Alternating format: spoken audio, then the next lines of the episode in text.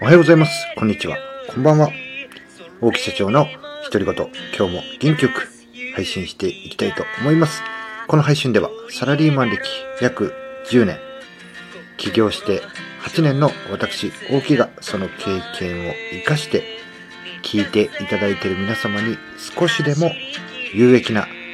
情報をお届けするための配信となっております。よろしくお願いいたします。さあ、えー、昨日ですね、えー、まあ仕事の都合がありまして夜遅くにうちの事務所に来た社員なんですけども、えー、バイクに乗ってうちはねあのバイク通勤車よりもバイク通勤あの OK 出してますのでバイクでね出社してきたんですが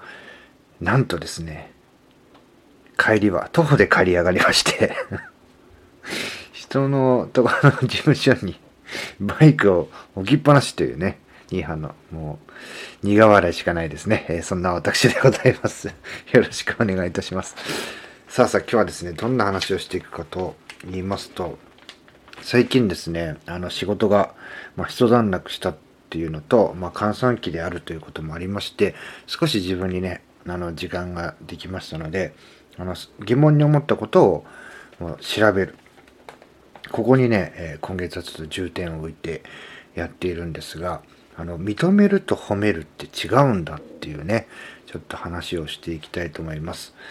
あの、認めるっていうのはね、とにかくあの、できる上司って言われてる人って、え、部下をね、認めて認めて認めまくる。え、この部下の強みは何かっていうのはね、見つけるんだと、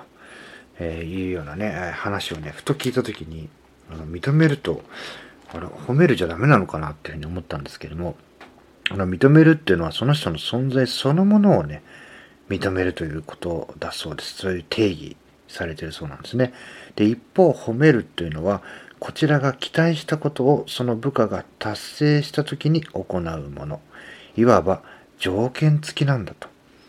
人は条件付きで褒められるよりも存在そのものを認めてもらってると感じた時に喜びを得るというね。うん。そんなことね、えー、考えたことなかったね。それそれでまたね、やる気のスイッチがオンになると。そして成長していくっていうのがいいので、えー、部下を成長させる上司とは部下を認める上司のことなのですと。まあね、認めるんだけどね。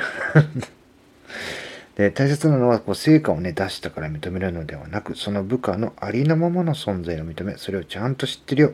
感謝してるよと伝えることですそうですねあのちゃんと言葉で伝えるっていうことは大事なのかなというふうに思います。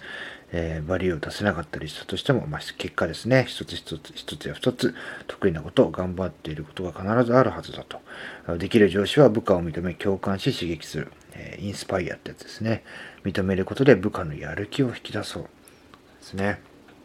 ただね、あの気をつけなければいけないのはですね、これを、えー、このね、認めてもらうとか、も褒めてもらうってこともそうなんですけども、そこにね、あぐらをかいて、えー、一気にやめてしまうっていう方もね、いらっしゃいますので、えー、加減。やっぱしね、行き着く先はバランスが大事なのかなというふうに思っております。え今日もね、最後まで聞いていただき、ありがとうございました。また次の配信でお会いしましょう。さようなら。